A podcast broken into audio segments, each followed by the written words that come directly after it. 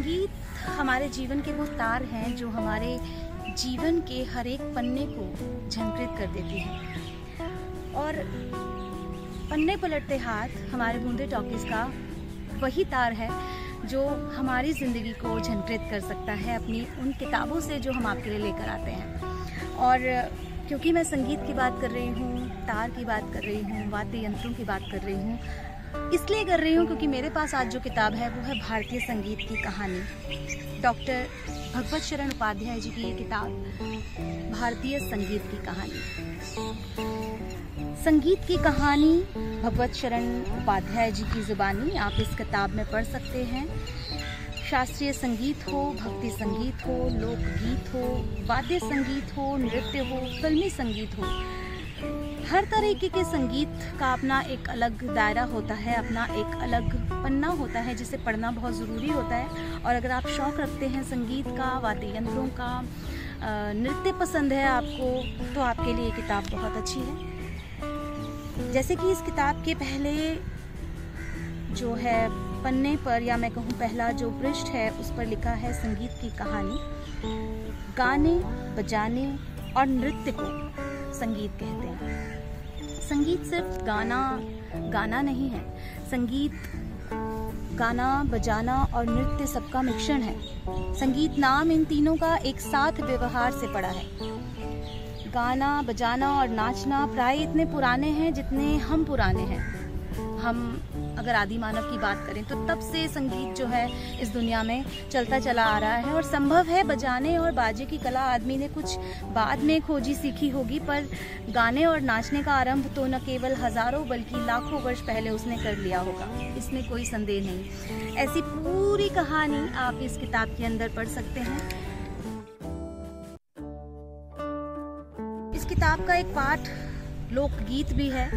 लोकगीत कहते हैं, पुरानी हमारी पीढ़ियों से चला आ रहा है। लोकगीत अपनी ताजगी, अपनी लोच और लोकप्रियता में मार्ग और देशी दोनों प्रकार से संगीत में भिन्न है। लोकगीत जो होते हैं, वो स्वयं ही अंदर से आ जाते हैं। इसके लिए कोई लिरिक्स नहीं लिखा जाता, इसके लिए कोई अलग से म्यूज़िक नहीं होता। ये स्वतः ही अंदर से आ जाते हैं और जिस भाषा या जिस संस्कृति से आप बिलोंग करते हैं, वो लोकगीत स्वयं ही उस भाषा या उस संस्कृति से निकल जाता है। तो लोकगीतों के बारे में भी इसके अंदर काफ़ी जानकारी है। कोई त्यौहार हो, कोई विशेष अवसर हो बच्चा नया पैदा हुआ हो या शादी ब्याह का अवसर हो तो हर एक समय के लिए गाँव में लोकगीत गाए जाते हैं। ये गीत ऐसे ही बस कहीं पर भी बैठे हुए गा सकते हैं। हम इसके लिए बाजे या वाद्य यंत्रों की ज़रूरत नहीं होती।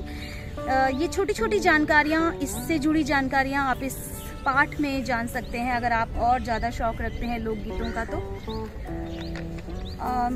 इसके अलावा लोकगीतों से ही जुड़ी एक दो तीन पंक्तियाँ इस किताब में हैं जो मैं पढ़ना चाहूँगी। कांच ही बाँस के बहंगिया, बहंगी लचकत जाए। बात जे पुछले बटोहिया, बहंगी के कटा के जाए।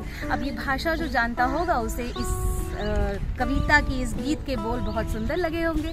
ऐसे ही सबकी भाषा के अपने अपने लोकगीत अपनी अपनी बातें अपने अपने विचार और अपने अपने जो है संस्कृति अब इस किताब के अंदर समाई हुई है, जो कि भगवत चरण उपाध्याय जी ने एक एक शब्द चुनकर इस किताब को बनाया है। तो आप ज़रूर पढ़िएगा इस किताब को, भारतीय संगीत की कहानी।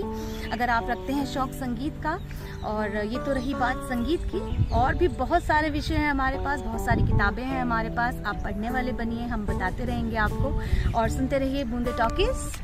मैं हूँ गीतांजलि। फिर मिलेंगे हमें अपने प्यारे प्यारे विचारों से भी अवगत कराते रहिएगा। आप हमें ईमेल कर सकते हैं Boondi dot podcast at the rate G mail dot com इसके अलावा डिस्क्रिप्शन बॉक्स में हमारे लिंक्स दिए हुए हैं। आप वहाँ पर भी जाकर हमें संदेश कर भेज सकते हैं। थैंक यू सो मच फिर मिलेंगे।